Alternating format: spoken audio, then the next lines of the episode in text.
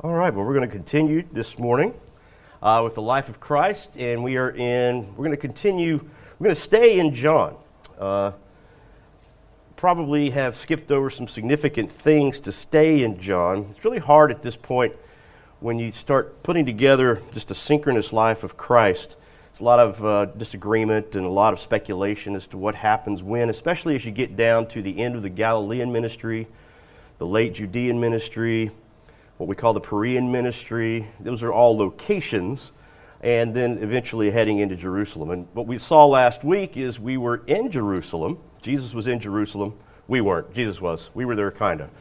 Um, and we were, we were in Jerusalem with Jesus at the Feast of the Tabernacles, uh, which was about October or so of the year before his crucifixion. That, well, the year of, really, but the, the the, the, the fall before his crucifixion, the autumn before his crucifixion.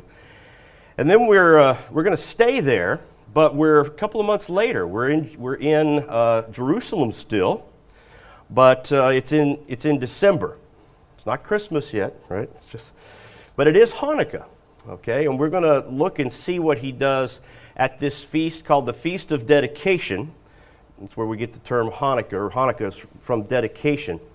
Uh, additionally, it's, it's still on the heels of what he had done at the Feast of Tabernacles. Remember, we looked at that entire chapter last week, chapter 9 of healing the man born blind, and seeing the spiritual blindness of the Pharisees, the Jewish leaders. Uh, that's kind of where we left off, and the, the, the building conflict. And on the heels of that, he gives this, under, he gives this uh, uh, in chapter 10, the first part, you're thinking, why aren't we looking at that? Well, we kind of are by looking at the second half of chapter 10, and it's his, his uh, parable of the Good Shepherd and his explanation of the fact that he is the Good Shepherd and that he is also the door to the, shep- to, to the sheep pen. And you don't come to the Father but through him, and that he protects his sheep, and his sheep hear his voice, and they know him and they follow him. And the implication is that these religious leaders, one of the implications is that these relig- religious leaders are not being good shepherds. They are not the shepherds. They, in fact, are the hirelings, those who seek to rob and steal. Uh, that they have, in other words, the comparison here is that you know, they would get this, that he's indicting them as well. Well, it's on that now. After that, it's now at the feast of the feast of dedication that he is going to drive that home even more. Um, the Feast of Dedication, or what we, or what we know today as Hanukkah, uh, was instituted uh, 135 around there BC by Judas Maccabeus. Now, what had happened is that uh, you know, after Alexander the Great, uh, a lot of that land was divided. His generals divided that land, and you had various various uh, families or dynasties of rulers in various places. The Ptolemies of Cleopatra was a Ptolemy. That was one of those descendants of that split. The Seleucids, that's what their names are, from a guy named Seleucus, uh, they took over the Syria area and the area that Jerusalem was part of at the time. One of the rulers was named Antiochus IV Epiphanes. That means like God manifest. Like you hear, epiphany there. So God made known. He, he declared himself Zeus incarnate, if you would. Um, and he is the one responsible for what, when we read uh, and we hear about the, the, the um, what is it, the, the desolation, uh, you know, that, that where he actually offered a pig as a sacrifice to Zeus on the altar in the temple. Okay, uh, he, he, he wanted to get rid of the Jewish religion. He was all about Hellenization, not because he thought Greek culture was going to save the world. It was just to consolidate his power, uh, to get rid of the Jewish, you know, this, these, these stubborn Jews that wouldn't go along with all of this. Well, it was with that abomination of desolation that you, the revolt started. And that revolt was led by the Maccabean family, the most famous of whom is Judas Maccabeus, Judas the Hammer, the Maccabean revolt. And three years, it took a while, but they eventually kicked, kicked them out and they got Jerusalem back, and they were independent, let's put that in quotation marks, for a little while. In fact, it was the last time when, when, we're, when we're looking at this text that they, the Jews would remember wow, that was the last time we had our independence. When seemingly against all odds, God delivered us from the darkness of these pagans and allowed us to have true worship. You know, you hear in some overtones there.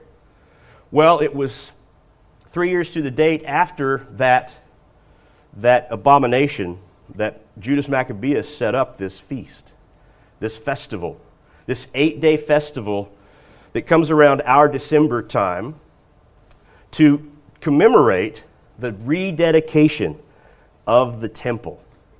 And that's what feast is going on. It wasn't one of the pilgrim feasts. You know, it wasn't atonement or Passover or tabernacles, but it was one that a lot of people came to Jerusalem. And it's still celebrated today. You know of Hanukkah and the, the, the candles. It was also called the Feast of Lights. And so it was, a, it was a time of celebration of remembrance of, yeah, God delivered us. And God, through Judas Maccabeus, actually got rid of these pagans in the temple and this pagan worship. Uh, it was also a reminder, though, at this time, while they're celebrating, they're looking around at Roman soldiers. In other words, they're not independent anymore. So it's also sort of an odd reminder for them that they're still not free again. One of the things that this would also remind them of is because they're not free, this deliverer, someone's going to have to deliver them. So there was high messianic hope during this time because they know they're not free, even though they were free. And so the Messiah will once again deliver us. So there's high messianic hope going on here.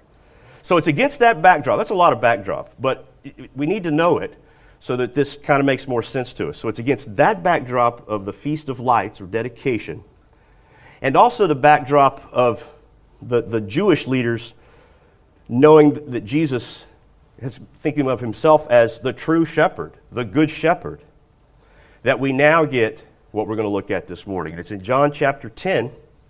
We're going to start at verse 22, go through verse 39.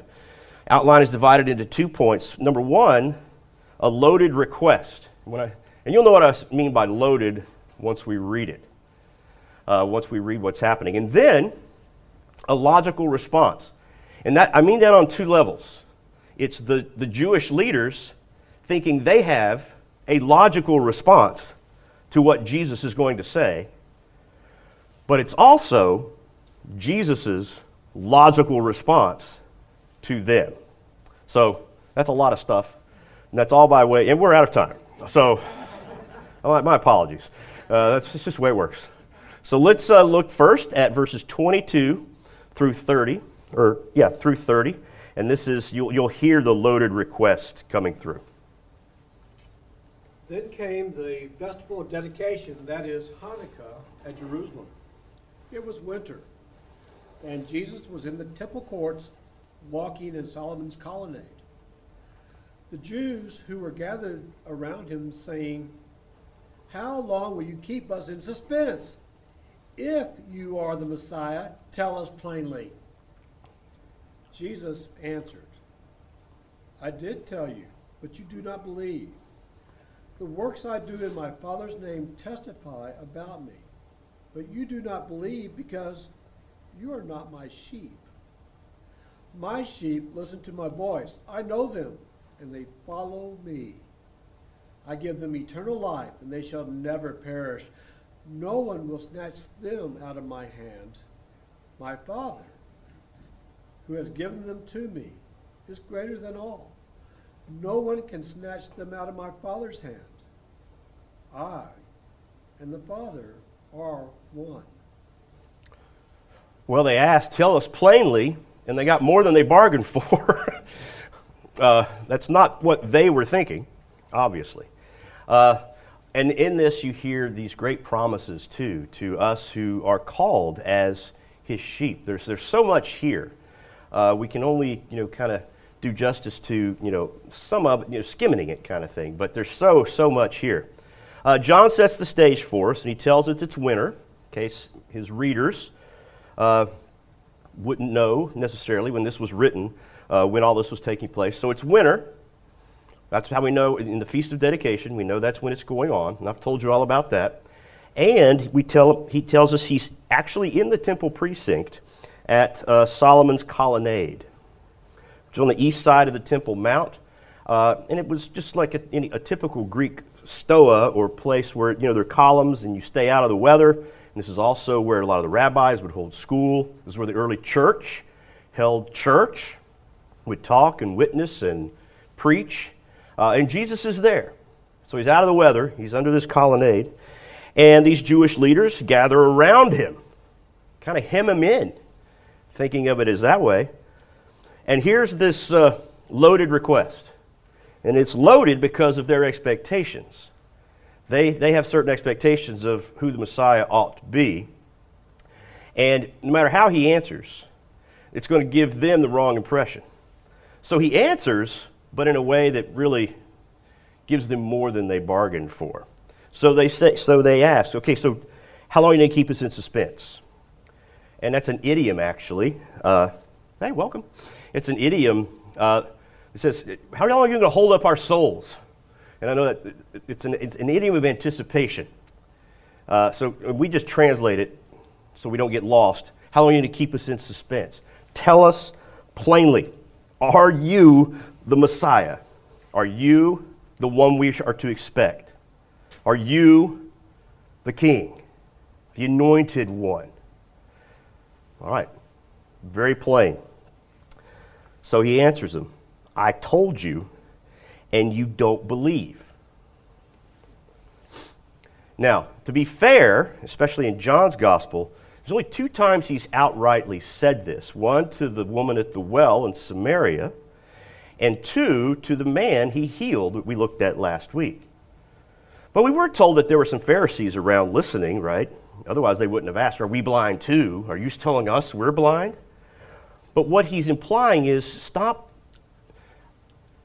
Why don't you just look at what I'm doing? So basically, he's saying, the whole body of work up until now should plainly tell you who I am. He says, my, uh, The works I've done in my Father's name, these bear witness of me. But you don't believe because you're not my sheep. Harken back to the end of the lesson last week, where he says, You are blind. And then talking about how his sheep hear his voice in, in the subsequent parable of the Good Shepherd. He says, But you aren't my sheep. Yow. So he, the implication is, and they're going to hear it, if you just look at what I'm doing in the name of the Father, just look at my works, you'll come to your answer, but you're not going to come to the answer because you don't want to come to the answer because you're not my sheep. This, of course, harkens to our understanding of God's choosing, God's electing, whether we like it or not. Here it is. Some are not his sheep. He says, But my sheep hear my voice. I know them. Look at verse 14 above. I'm the good shepherd, and I know my own, and my own know me.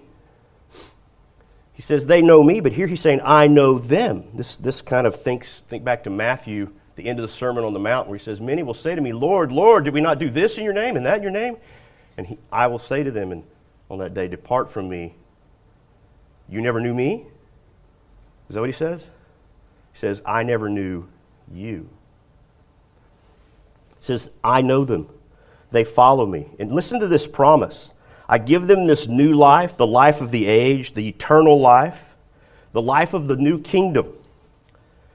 They're never going to perish. There's no end to this. Death will not be the end, and no one will snatch them out of my hand. Security as well. What a great threefold promise. And that's to all of us who are called his sheep. Yes, sir. As, as an aside, it's interesting that live sheep only get for two things they make wool, and they recognize the shepherd's voice. Yeah. They're not good for anything else. They can't see, they can't run, they fall on their back, they can't get up. They get too much wool, they can't move. So, dependence. Complete dependence, yes. And if we'd have, if we'd have looked at the rest of chapter 10, we, we would have brought a lot of that out. That's good. Thank you for doing that. Um, and then we come to him really driving this home. He says, No one can snatch them out of my hand, and no one can snatch them out of my Father's hand. What, in other words, no one snatches them out of my hand, I secure them. The Father secures them. In this action, we are one. But he's also implying here a, a unity. That, that particle he uses are, are one. It's a neuter particle. He's not, he's, he's, it's not, it's, it's just, we're of one thing. One, we're just one. And this, of course, leads to that whole, you know, persons versus essence argument in the early church. But what we have here is him saying, remember, just look at what I'm doing in the name of the Father. My sheep are secure with me. My sheep are secure with the Father because I and the Father are one. Um, loaded question, and a very, like I said, they get more than they bargained for in that response. Also, did you hear what? Those of you who, who are, you know, who've studied any amount of Scripture know the Shema from Deuteronomy 6. Hear, O Israel, the Lord your God, the Lord is one. Well, these religious leaders, of course, would, would know that as well. And this, this sounds really close to that. Wait a minute, the, the, the Lord is one, and you and the you two are. So, you, you can hear probably, you can just feel it perking and boiling.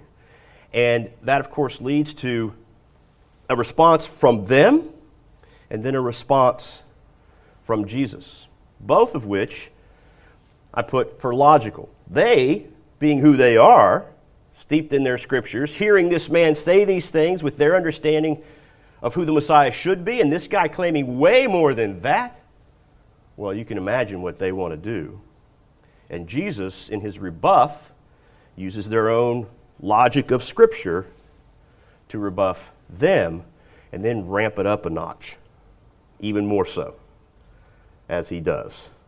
So, with that, let's now look at point number two this logical response, verses 31 through 39. We may have to have someone else read. Jay is not here. You know, I, I don't know what we're going to do. You're going to read? Okay. Again, the Jews picked up stones to stone him. But Jesus said to them, I have shown you many great miracles from the Father. For which of these do you stone me?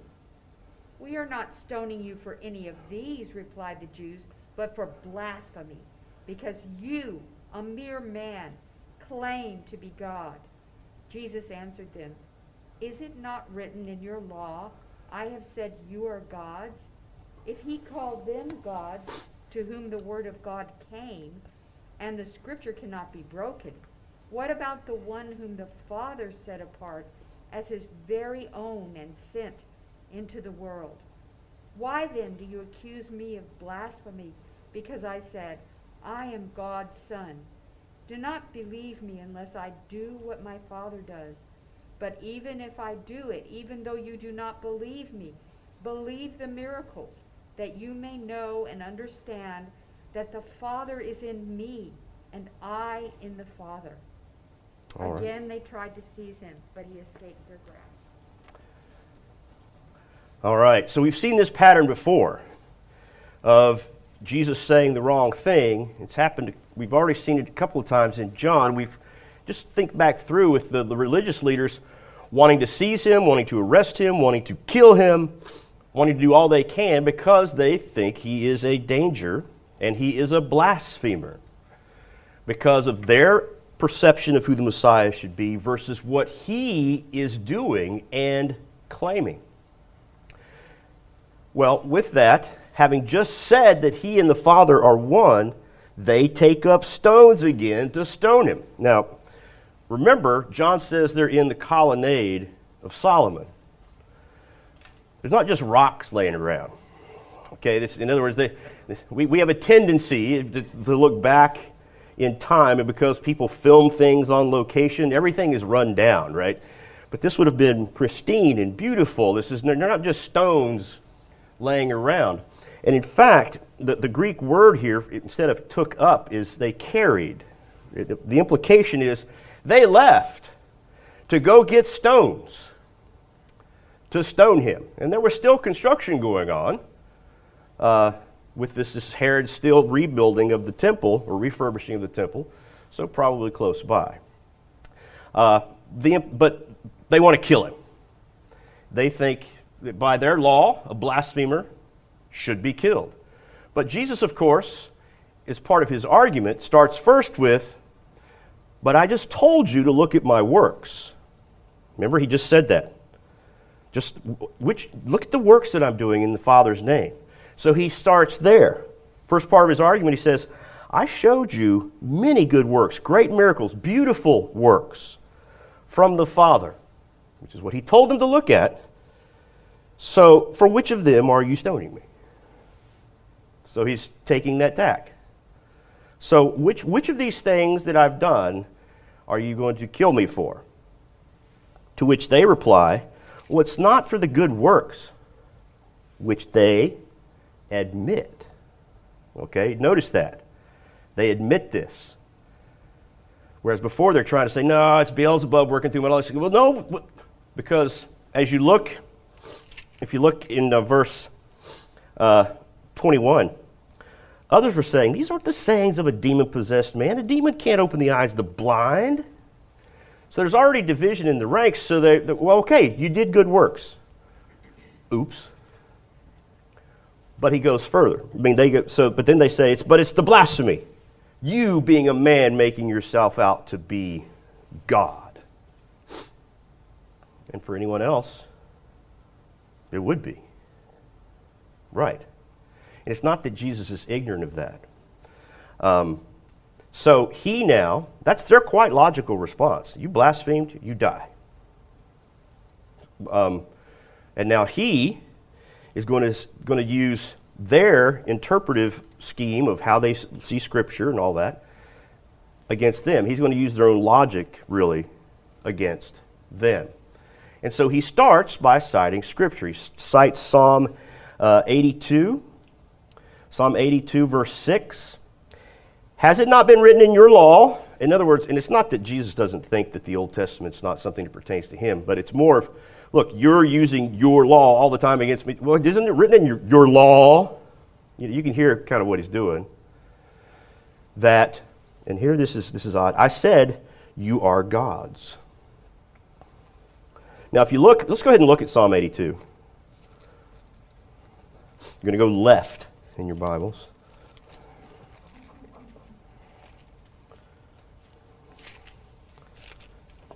Or scroll somewhere else. I don't know. This is actually a psalm of rebuke to the judges, to Israel's judges. They're called to, to provide you know, God's judgment, God's solemn judgment of protection for the poor and the weak and the downtrodden, and instead the judges are not doing that. And this is a rebuke. So they've been commissioned, called by God to do God's work, but they're not doing it. In verse 4, he says, Rescue the weak and needy, deliver them out of the hand of the wicked. Verse 5, but they do not, nor do they, they don't know, nor do they understand. They walk about in darkness. That kind of sounds like the Pharisees in many ways. But he says, And I said, You are gods. And all of the sons of the Most High, meaning because they've been called, because of their position, what they're to do, he's, you're, you're gods in, in many respects. But you're going to die like men and fall like any one of the princes. So there's the, the psalm. And Jesus brings up, and in Exodus 2, we're told that people who are exercising judgment, the Hebrew term used is Elohim, gods. So he's, he's basically saying, look, your own scripture, our scriptures have, and by the way, these scriptures still hold, can't be broken, he says. Remember, Jesus says in the Sermon on the Mount, not the least jot or tittle will pass away till all is fulfilled. Those are little Hebrew letters, right? Jot and tittle from King James in English anyway. But the least little stroke of the pen will not pass away until all is fulfilled. Here, the high view of Scripture. This still holds. He says, in your own Scripture, talking about these guys, he sanctified them and he set them aside for a purpose. Um, he put them aside and they, to, and they just called them gods. So, why do you say to me, one whom the Father has set aside, sanctified, and sent? If it can be said of these guys, why then, if I am doing the works of the Father, am sent by the Father, why are you so upset that I'm calling myself the Son of God? In other words, he's arguing from the lesser to the greater. And it's not like Jesus is obtuse. He knows why they're upset. What he's doing, however, is showing them that on this basis they can't accuse him of blasphemy. So then he wraps it up by saying, Now look, if I don't do the works of my Father, then don't believe. Goes, We're all getting hung up on these names, we're getting hung up on titles. Just look at what I'm doing. Look at what is happening. Open your eyes. And of course, they're going to say, well, just tell us plainly. They're not ready. He's saying, I've told you, look. If, if what I'm doing is not of the Father, well, then don't believe. I, I would want you to. Don't. But if I do them, even though you don't believe my words, believe the works. Look around you. Um, kind of a paraphrase is if, you, if, if I don't do the things my Father does, then, then don't believe me. But if I'm doing them, you believe, uh, then believe what's right in front of your eyes. Then, perhaps things will come together for you. You'll see that not only was I doing the same, were we doing the same things, we are the same thing. Father and Son, He is in me, I am Him. Look at my works. And of course, this works, and they all fall down and worship him. No, they're not of his sheep. They are spiritually blinded. But what we have here in this little, this, this, this little episode is very clear to those who will hear, very clear declaration of his messiahship and his sonship. Very clear. Whereas they say, Tell us plainly. Well, he does. This is so plain. So he does tell them plainly. And then they accuse him of blasphemy. And here's another irony. When in actuality, they are blaspheming. This is the, the, this is the feast of the dedication of the temple. Jesus has already, through his actions and through his teaching, declared, and we see that he is the new temple. And by, by what they're doing, trying to shut him up, kick, kick him out, kill him, what they think he's doing, they're doing. They're actually blaspheming. It's kind of a complete turn by the end of it. Well, we, of course, now what, what's going to happen now is we, as we just read, well, they tried to arrest him, seize him. They tried to get him again, but uh, he eluded their grasp. All through John, we're told because it was not his time. In other words, God is directing these events. So there's no premature arrest to seize him. But there's no going back either he's going to he's going to now retreat from Jerusalem and finish his ministry before he goes back that one last time. Because now there is no turning back. We've reached that point now where all of the religious leaders, all the Pharisees, the Sanhedrin, they are now out to get him. Because they're blind. They're not his sheep you know, sometimes we can do all we can to uh, declare the messiahship of Jesus and the love of Christ to people. And we're wondering, why will they not hear? Why do they not see? Why do they not understand? Here we go. not everyone is called to be one of his sheep. And that's an uncomfortable doctrine, but it's nonetheless scriptural. And the sheep hear his voice, he knows them, and they follow him. And what does he give in return? New life will never perish, and security that despite all that's going on in life will never go away because we are in his hand and in the Father's hand. And he and the Father are one. That is way better than a Super Bowl. and that should, that should float our boat a little bit. You know what's also better than the Super Bowl? It's our 34th anniversary. Oh, yay! Yes. He now qualifies for combat pay. Uh, yes. Not that I'm not going to watch the Super Bowl. All right, we're going to get kicked out in a minute. So, any questions? Yes, sir. Oh, no, you're doing the thumbs up. All right, let's pray.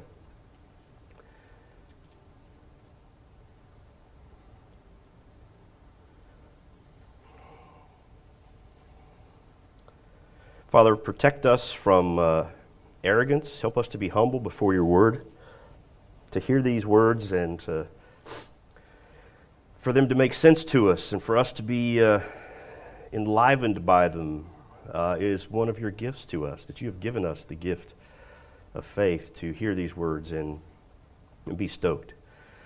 Our prayer, uh, as always, is that uh, we go now as your sheep into this world and we declare the good news and we live as you've called us to live because, as Jesus says, we, we hear, hear his voice and uh, we obey. We do those things. We know we're not perfect. We're going to stumble. We're going to fall. We're going to go after false shepherds occasionally, and we're going to allow ourselves to be mangled by wolves quite a bit. But we take um, comfort in knowing that uh, we're in your hand. We're in your hand. We're in your Son's hand. You and the fa- you and the Son, the Son and the Father, are one. Thank you as well that we have the third, your Holy Spirit, to guide us and to remind us of these things. So, in the name of the Father, the Son, and the Holy Spirit, we thank you. Amen. That's it. Goodbye, podcast people.